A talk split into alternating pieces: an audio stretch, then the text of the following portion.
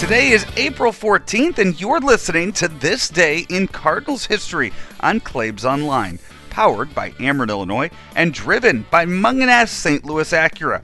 I'm Joe Roderick. A few days ago, we talked about the excitement that comes with a team opening a new ballpark. Well, today, imagine being the first game ever played in a new country.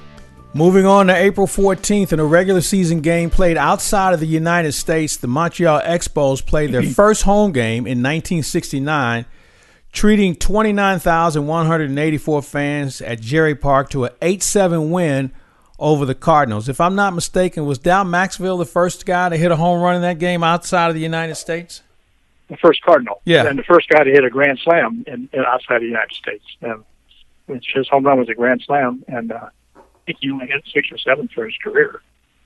But Oh. uh, one of the Expos hit the first home run. He hit the first Cardinal home run, and uh, yeah, you know, it, it's great for Maxie. Maxie was a great part of Cardinal history, both as a, a player when he played uh, for Javier in '64 at second base in the World Series, and he played at '67 and '68 as shortstop for the Cardinals in the World Series, and became uh, an excellent general manager. It's too bad that the the current ownership was not owning the team then when he actually tried to get a player, and they'd say, "Now, all we can afford is like Todd Burns, you know, why don't you go get him."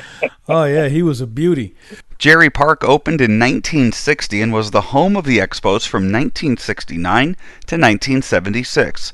Prior to the Expos, the Montreal Royals played there, a minor league team for the Dodgers.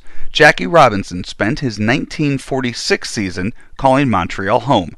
During the 1969 inaugural Expos season, both Willie Stargell and Willie McCovey hit home runs that splashed down in the city swimming pool in dead center, 495 feet away, giving it the name Willie's Pool.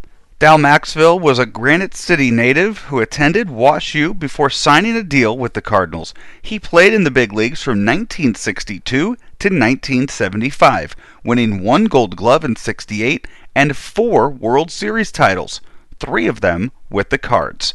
He would then serve as the general manager for the St. Louis Cardinals from 1984 to 1994 before making way to Walt Jocketty.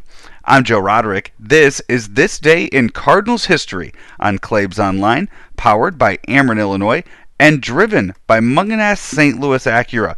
Mungenast St. Louis Acura has been serving the St. Louis area since 1986, located at 13720 Manchester Road in St. Louis. We have a chance today to visit with Richard Mark, the chairman and president of Ameren, Illinois. And Richard, considering how many people that are working from home, and you have families at home as well, a lot of electricity is being used and a lot of power is being used, and there are still ways to save. The best way to save energy is don't use it. And so, not only reminding our children and ourselves to turn lights off, but in this day and age, to turn our electronic appliances off, our electronic devices off.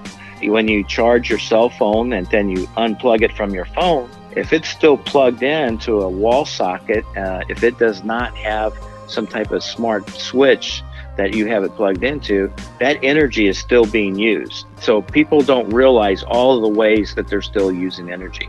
We'll be back tomorrow with more great Cardinal memories with This Day in Cardinal History right here on Claibs Online.